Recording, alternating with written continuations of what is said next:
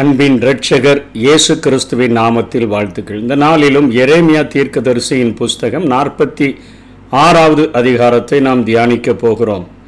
எரேமியா நாற்பத்தி ஆறாவது அதிகாரத்திலிருந்து ஐம்பத்தி ஓராம் அதிகாரம் வரையிலும் புறவின நாடுகளை குறித்த அதற்கு எதிரான தீர்க்க தரிசனங்கள் எரேமியாவினால் உரைக்கப்படுகின்றன. எரேமியா ஒன்று ஐந்தில் ஆண்டவர் எரேமியாவை அழைக்கும் பொழுது யூதாவுக்கு மாத்திரம் தீர்க்க தரிசனம் சொல்லும்படியாக அழைக்கவில்லை. ஜாதிகளுக்கு தீர்க்கதரிசியாக ஆண்டவர் ஏற்படுத்தி இருந்தபடியினாலே இவர் இந்த நாற்பத்தி ஆறாம் அதிகாரத்திலிருந்து ஐம்பத்தி ஓராம் அதிகாரத்திற்குள்ளாக எழுதப்பட்ட அந்த புறவின நாடுகள் எவைகள் என்று சொன்னால் ஒன்பது நாடுகளுக்கு எதிராக தீர்க்க தரிசனம் கூறுகியிருக்கிறார். எகிப்து தேசத்திற்கு எதிராக பெலிஸ்தியா மோவாப் அம்மோன் ஏதோம் தமஸ்கு அரேபியா. அரேபியா என்பது கேதார் மற்றும் ஆத்சோர் என்கிற பட்டணங்களை குறிக்கிறது. ஏலாம் பாபிலோன் ஆகிய நாடுகளுக்கு விரோதமாக எரேமியா. தீர்க்க தரிசனம் உரைத்திருக்கிறதை நாம் பார்க்கிறோம். மேற்கிலிருந்து கிழக்கு நோக்கி இவைகள் வரிசைப்படுத்தப்பட்டு உள்ளன இந்த தீர்க்க தரிசனங்கள் எரேமியா இருபத்தி ஐந்தாம் அதிகாரம் பதிமூன்றாம் வசனத்தை தொடர்ந்து இடம்பெற்றிருக்க வேண்டும். எருசலேமின் அழிவை தொடர்ந்து இந்நிகழ்ச்சிகள் நிறைவேறின. அதாவது கிமு அறுநூத்தி ஐந்தாவது ஆண்டில் கர்கேமிஸ் என்கிற இடத்துல ஒரு யுத்தமானது அங்கே நடக்கிறது. எகிப்தியர்களுக்கும் அங்கே நே பாபிலோனியர்களுக்கும் இடையாக சில போர்கள் வரலாற்று முக்கியத்துவம் மிக்கவை. சில நாடுகள் வலிமை இழந்து தேய் உறவும் சில நாடுகள் வல்லரசாக உருவாகி சிறக்கவும் அவை உதவுகின்றன. சுமார் கிமு அறுநூத்தி ஐந்தில் நிகழ்ந்த இந்த கர்கிமேஸ் போரும் பாபிலியோனியருக்கு ஒரு திருப்பு முனையாக அமைந்தது. கர்கிமேஸ் கர்கேமிஸ் என்கிற அந்த யூப்ரட்டிஸ் நதியோரத்தில் இருந்த மிக முக்கியமான நகரமானது முன்பு அசிரியாவின் கையில் இருந்தது. பின்பு அசிரியர்களின் வீழ்ச்சியினால சுமார் கிமு அறுநூத்தி ஒம்போதில் எகிப்தின் கைவசமாக இந்த கர்கேமிஸ் மாற்றப்பட்டது. இப்பொழுது கிமு அறுநூத்தி அஞ்சில் நேபுகாத் நேச்சார் இந்த நகரை முற்றுகையிட்டு ரெண்டு ஆண்டு கடின போராட்டத்திற்கு பின்பாக எகிப்திடமிருந்து இதை கைப்பற்றினார். அதன் பின்பு பாலஸ்தீனா பகுதியில் இருந்த எகிப்தியர்கள் அவருடைய செல்வாக்கு குறைந்தது. அதற்கு பின்பு மத்திய கிழக்கு பகுதியை பாபிலோன் கைப்பற்ற தொடங்கியது. அசீரியாவின் பெரும்பகுதியை தன்னுள் அடக்கி கொண்ட பாபிலோன் கிமு ஐநூற்றி எண்பத்தி ஆறில் எருசலேமையும் முற்றிலுமாக ஜெயம் கொண்டு அது ஒரு மிகப்பெரிய வல்லரசாக அது திகழ்ந்ததை நாம் வரலாற்று நிகழ்ச்சிகளாக எழுதப்பட்ட ஏசாயா எரேமியா தீர்க்க தரிசன புஸ்தகத்திலே நாம் கண்டுகொள்ளுகிறோம். இந்த அதிகாரத்திலே நான்கு பகுதிகளாக இவைகள் எழுதப்பட்டிருக்கிறதை பார்க்கிறோம். முதல் பகுதியில் அந்த எகிப்து தேசமானது அந்த போருக்காக எப்படி ஆயத்தமாகிறது என்கிற காரியமானது வருகிறது. போர் புரிவதற்கென்று ஒரு படை ஆயத்தமாகிறது ரெண்டாம் வசனத்தில். எகிப்தை குறித்தும் கர்கேமிஸ் அதாவது ஐப்ராத் நதி அண்டையில் இருக்கக்கூடிய அந்த பட்டணத்துக்கு விரோதமாக பாபிலோன் ராஜாவாகிய நேபுகாத் நேச்சார் யோயாக்கீம் அரசாண்ட நான்காவது வருஷம் அதாவது கிமு ஐநூற்றி அந்தில் பார்வோன் அங்கே பார்வோன் நேகா என்னப்பட்ட எகிப்தின் ராஜாவுக்கு விரோதமாகவும் அவனுடைய சேனைகளுக்கு விரோதமாகவும் யுத்தத்திற்கு வருகிறான். மூன்றாம் வசனத்தில் கேடகங்களை பரிசைகளெல்லாம் ஆயத்தம் பண்ணி யுத்தத்திற்கு வாருங்கள் என்று தீர்க்க தரிசனம் ஏரேமியா இவைகள் நடப்பதற்கு முன்பாகவே அவர் சொல்லுகிறார். குதிரை வீரரே குதிரைகளின் மேல் நீங்கள் சேனங்களை வைத்து ஏறி தலைச்சீராவை அணிந்து கொண்டு நில்லுங்கள் ஈட்டிகளை துளக்கி கவசங்களை எல்லாம் த க தரித்து கொள்ளுங்கள் என்று ஆலோசனை கூறுகிறார். ஐந்தாம் வசனத்தில் அவர் சொல்லுகிறார் அவர்கள் கலங்கி பின் வாங்குவதை நான் காண்கிறது என்ன இவ்வளவு ஆயத்தப்பட்டு வந்தாங்களே இவங்க திடீர்னு பின் வாங்குகிறார்களே. சுற்றிலும் உண்டான பயங்கரத்தின் நிமித்தம் அவர்களுடைய பராக்கிரமசாலிகள் எல்லாம் முறியுண்டு திரும்பி பாராமல் ஓட்டமாய் ஓடி போகிறார்களே என்று போகிறார்கள் என்று கர்த்தர் சொல்லுகிறார் என்று தீர்க்க தரிசனம் உரைக்கிறார். போர் புரிவதற்கென்று ஒரு படை ஆயத்தப்படுகிறது பின்பது வேகமாக பின்வாங்குகிறது அது கூலி படைகளால் நிறைந்ததாக இருக்கிறது. எத்தியோப்பியர்கள் அதில் எகிப்தியரோடு கூட இருக்கிறார்கள். பூத்தியர்கள் இருக்கிறார்கள். லீதியர் இருக்கிறார்கள். அவர்களுடைய அவர்கள் எல்லாரும் இந்த படைகளில் பங்கு பெற்றிருக்கிறார்கள். ஆனால் அந்த படைகள் கூட்டு படையானது கூலிப்படைகளால் நிறைந்த அந்த எகிப்தின் படையானது கிமு அறுநூத்தி ஐந்தில் கர்கிமேஸில் அது தோற்கடிக்கப்படுகிறது.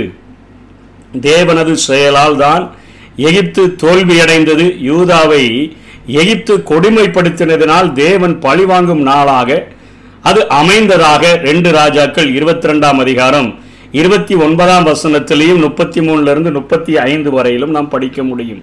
இவ்வாறு இருதையில் தேவனது சுவிசேஷத்தையும் நீதியையும் கட்டளைகளையும் புறக்கணிக்கும் எல்லா தேசங்களையும் தேவன் இப்படி அவர் தண்டிப்பார் என்று சொல்லி இது ஒரு திருஷ்டாந்தமாக நமக்கு எழுதப்பட்டிருக்கிறதை நாம் பார்க்கிறோம்.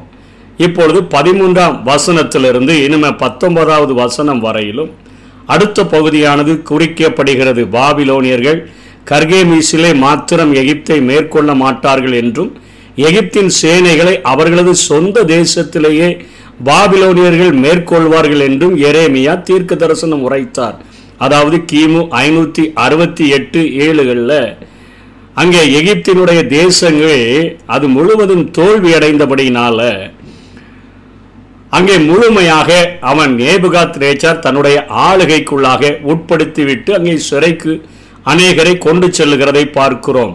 பதிமூன்றாம் வசனத்திலிருந்து பத்தொன்பதாம் வசனம் வரையிலும் அடுத்து தாக்குதல்களையும் சிறை கொண்டு போகப்படுதலையும் எதிர்கொள்ள வேண்டும் என்று எகிப்து எச்சரிக்கப்படுகிறதை பார்க்கிறோம். நேபுகாத் நேச்சார் அந்த நாட்டை தாக்கும் பொழுது கூலிப்படைகளை சேர்ந்த பராக்கிரமசாலிகள் ஒருவர் மேல் ஒருவர் விழுந்து தாக்குவார்கள். பின்னர் தங்களுடைய வீடுகளுக்கு செல்ல முடிவு செய்வார்கள். பார்வோன் வெறும் சத்தம் என்ற பட்ட பெயருக்கு அவன் பெயரிடப்பட்டு அழைக்கப்படுவான். கல்தையருடைய அதிகாரமிக்க அந்த வருகையானது தாபோர் மற்றும் கர்மேல் போன்று நிச்சயமாக நிகழும்.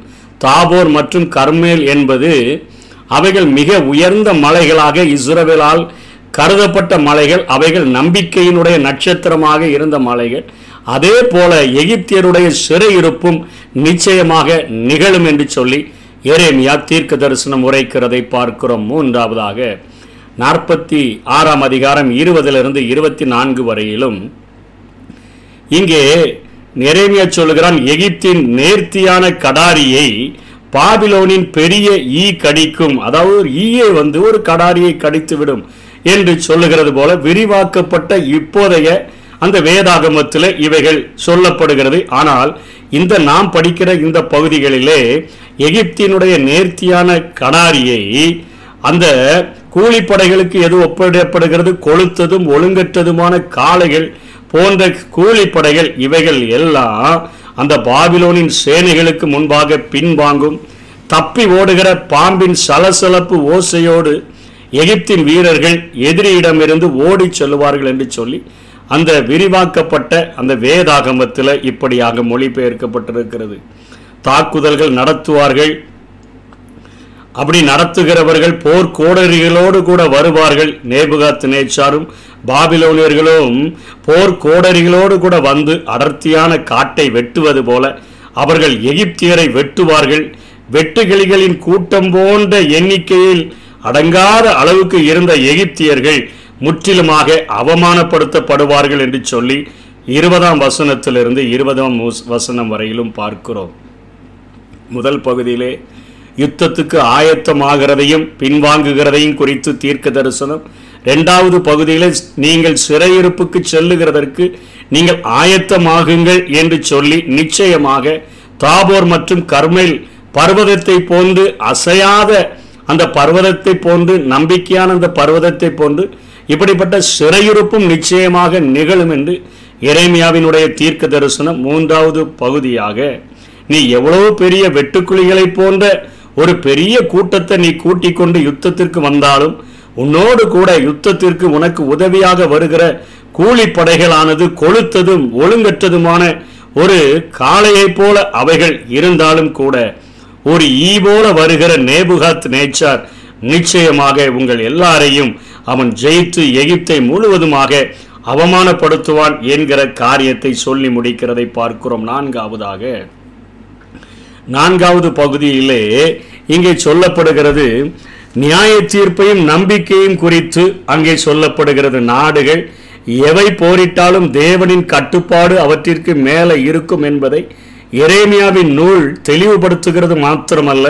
இந்த உலகத்தினுடைய யுத்தங்களும் அவற்றால் விளையும் மாற்றங்களும் தேவனுடைய வடிவமைப்பின் ஒரு முடிவை நோக்கியே நகர முடியும் என்பதையும் இவைகள் விளக்குகின்றன. எரேமியா தேவ நியாய தீர்ப்பை பற்றி கூறினாலும் வரப்போகும் காலத்தில் நிகழப்போகும் ஆசீர்வாதங்களையும் இருபத்தேழு இருபத்தெட்டாம் வசனங்களிலே அவர் கூறுகிறார். தேவனுடைய கோபம் காரணமற்றவை அல்ல.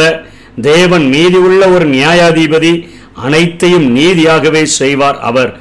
அதிகமும் ஆக்காமல் குறையவும் செய்யாமல் மட்டாய் தண்டிக்கிற ஒரு ஆண்டவர். தேவன் அனைத்திற்கும் ஒரு பரிகாரத்தை அவர் வைத்திருக்கிறார். மனம் திரும்பும் பொழுது மன்னிப்பு காத்திருக்கிறது. தனி மனித வாழ்விலும் இது உண்மை. நாம் தேவனிடம் பரிகாரம் தேடினால் எவ்வளவு நலமாக இருக்கும் என் தாசனாகிய யாக்கோபே. நீ பயப்படாதே இஸ்ரவேலே நீ கலங்காதே. இதோ நான் உன்னை தூரத்திலும் உன் சந்ததியை அவர்கள் சிறையிருப்பின் தேசத்திலிருமிருந்து விடுவித்து ரட்சிப்பேன் அப்பொழுது யாக்கோபு திரும்பி வந்து அமைதியோடும் சான் கோபாங்கத்தோடும் இருப்பான்.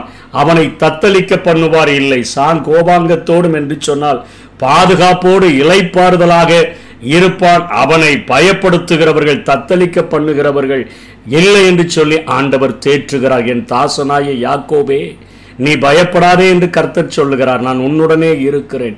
உன்னை துரத்திவிட்ட எல்லா ஜாதிகளையும் நான் நிர்மூலமாக்குவேன். உன்னையோ நான் நிர்மூலமாக்காமல் உன்னை மட்டாய் தண்டிப்பேன். ஆனாலும் உன்னை நான் குற்றமில்லாமல் நீங்களாக விடுவதில்லை என்று சொல்லி ஆண்டவர் சொல்லுகிறார். இங்கே ஒரு நியாய தீர்ப்பின் செய்தியையும் ஒரு அருமையான ஒரு நம்பிக்கை உள்ள ஒரு செய்தியையும் சொல்லி கடைசி பகுதியாக எரேமியா முடிக்கிறதை நாம் பார்க்கிறோம். அவிழ்த்தங்களை மருந்துகளை அநேக மருந்துகளை அவர்கள் ஆயத்தப்படுத்தினாலும் எகிப்தின் குமாரத்தை ஆகிய கன்னிகையே நீ கீழையாயத்துக்கு போய் பிசின் தைலம் வாங்கு. திரளான அவிழ்த்தங்களை நீ கட்டுகிறது கூட்டுகிறது விருதா? உனக்கு ஆரோக்கியம் உண்டாகாது. உனக்கு நியாய தீர்ப்பு நிச்சயம் என்று சொல்லி ஆண்டவர் இங்கே எகிப்தினுடைய நியாய தீர்ப்பை ஆண்டவர் பேசுகிறார். அங்கே இஸ்ரவேல் ஜனங்கள் மட்டாய் தண்டிக்கப்பட்டு விடுதலை பெறுவார்கள் என்கிற நற்செய்தியையும் குறிக்கிறார் ஆனாலும் இந்த எகிப்து தேசமானது கடைசி நாட்களிலே அவைகள் கட்டப்படும் முன்னிருந்தது போல அவைகள் புதுப்பிக்கப்படும். ஆண்டவர் அவர்களை நிச்சயமாக மேசியா ரெண்டாவது வருகையில் ஆயிரம் வருட அரசாட்சியில் அரசாளும் பொழுது எகிப்திலிருந்தும் அநேகர்கள் அநேக ஜனங்கள் காணிக்கைகளை கொண்டு வந்து அங்கே இஸ்ரவேலிலே கடந்து சென்று ஆண்டவரை ஆராதிக்கும்படியாக கடந்து வருவார்கள் என்று சொல்லி இந்த காரியங்கள் இந்த அதிகாரத்தில் ஏரேமியா தீர்க்க தரிசனம் உரைத்து முடிக்கிறதை நாம் பார்க்கிறோம். பண்டைய கால அந்த விக்கிரக சூரிய கடவுள்கள் எல்லாம் பார்வன் மற்றும் எகிப்தின் தேவர்கள் எல்லாம் அழிக்கப்படுவார்கள். அவர்களுடைய அரசர்கள் யாவரும் தண்டிக்கப்படுவார்கள் என்று சொல்லியும் இந்த அதிகாரத்தில் ஆண்டவர் தீர்க்க தரிசனங்களை எழுதி முடிக்கிறதை பார்க்கிறோம். இந்த நாட்களிலே ஆண்டவர் நம்மை அழைத்திருப்பார் என்று சொன்னார். ஜாதிகளுக்கே தீர்க்கதரிசியாக நம்மை பயன்படுத்தும்படியாக ஆண்டவுடைய சமூகத்தில் நம்மை தாழ்த்தி நம்முடைய அழைப்பில் உறுதியாக இருக்க கற்றுக்கொள்ளுவோம். நியாய தீர்ப்புகள் நம்முடைய தண்டனைகளுக்கு அது தேசமாயிருந்தாலும் தனி மனித வாழ்வாயிருந்தாலும் கட்டாயம் கடந்து வரும். ஆனால் தேவன் இரக்கத்தில் ஐஸ்வர்யம் உள்ளவர் மன்னிப்பதில் தயை பெருத்தவர். அவரிடத்தில் நம்மை தாழ்த்தி அர்ப்பணித்தோம் என்று சொன்னால் மட்டாய் தண்டிக்கிறவர் மாத்திரமல்ல. நம்மை புது சிருஷ்டியாக மாற்றி நம்மை அவருக்கு பயன்படுகிற பாத்திரமாக மாற்ற முடியும். ஒப்பு கொடுப்போம். கர்த்தர் தாமே நம்மை ஆசீர்வதிப்பாராக. ஆமை நல்ல கனிகொடாங்